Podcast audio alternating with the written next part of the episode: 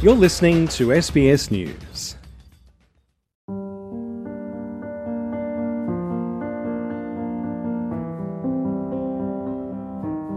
Julia is a Filipino Fijian migrant who moved from Indonesia to Australia aged 14 and lost her mother three days before her 17th birthday.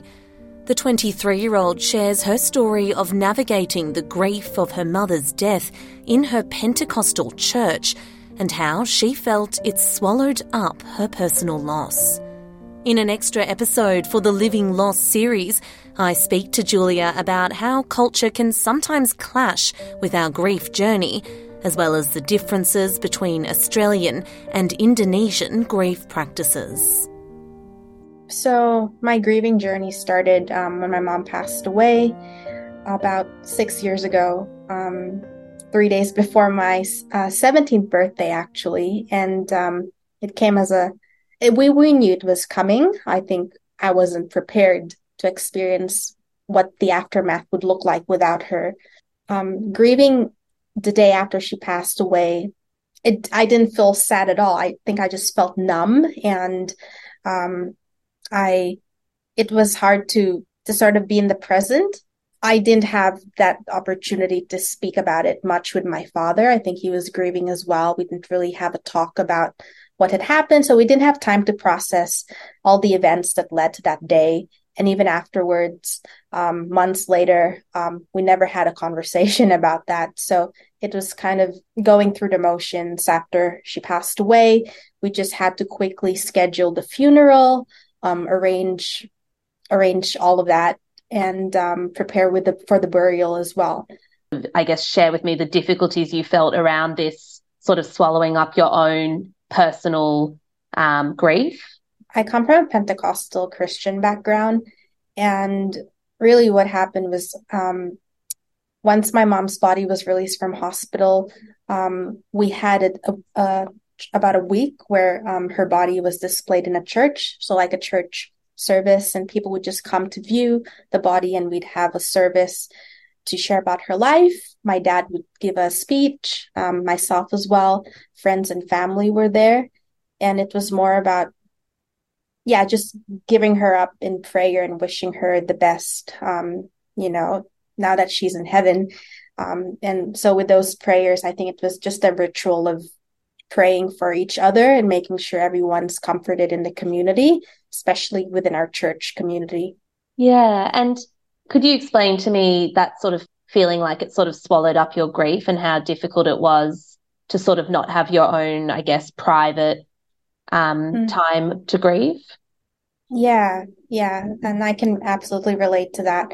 Um, I I didn't feel like I had a private one-on-one time with her. Um, it just happened so quickly, um, and I I just encountered a lot of strangers at, at the event, um, the funeral service, especially where, you know, it's just people, connections from church, friends, and it just felt like a spectacle rather than actually a, a commemoration. It's felt like it was something people just did for the sake of doing it when someone passes away. Um, so I felt it lacked that intimate sentiment personally as a daughter when you lose your parent. Um, so that's where I felt um, I wish it could have been different. I wish it could have been much more private and more of just my dad and myself and a few close friends.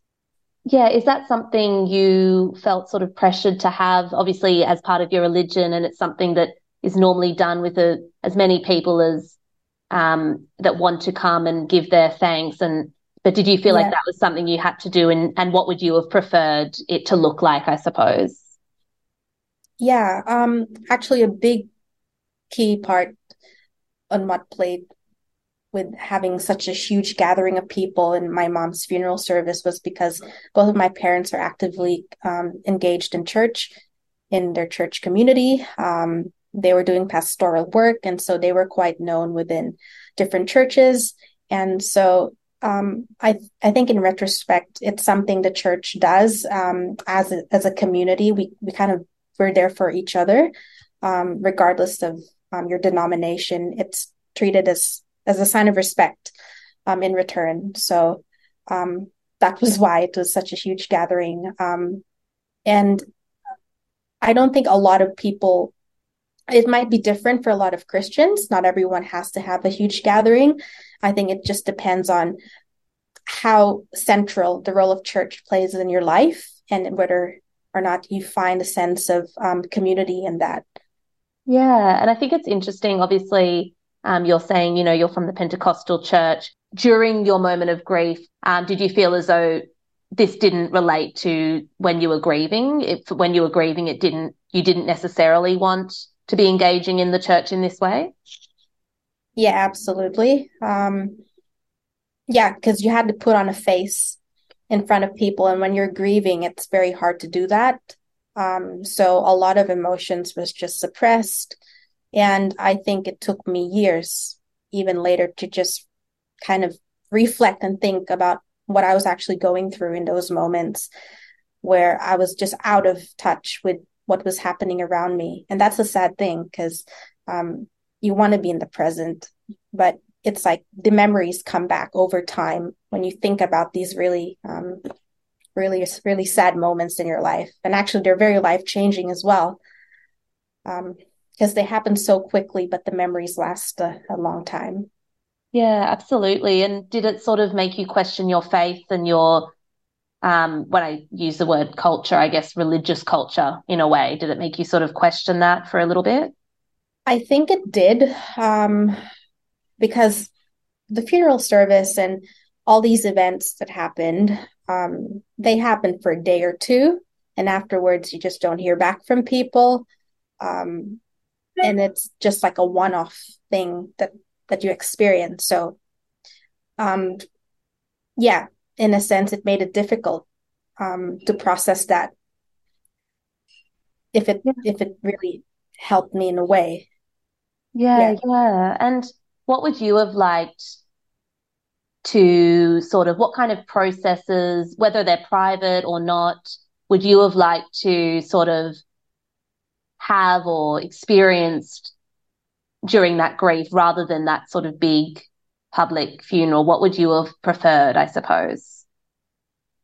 I would just have preferred to have the the funeral um you know just with my dad and maybe a few close friends not publicly advertised i think it was shared on facebook as well people were sharing photos comments um it went everywhere went viral um within my dad's social network.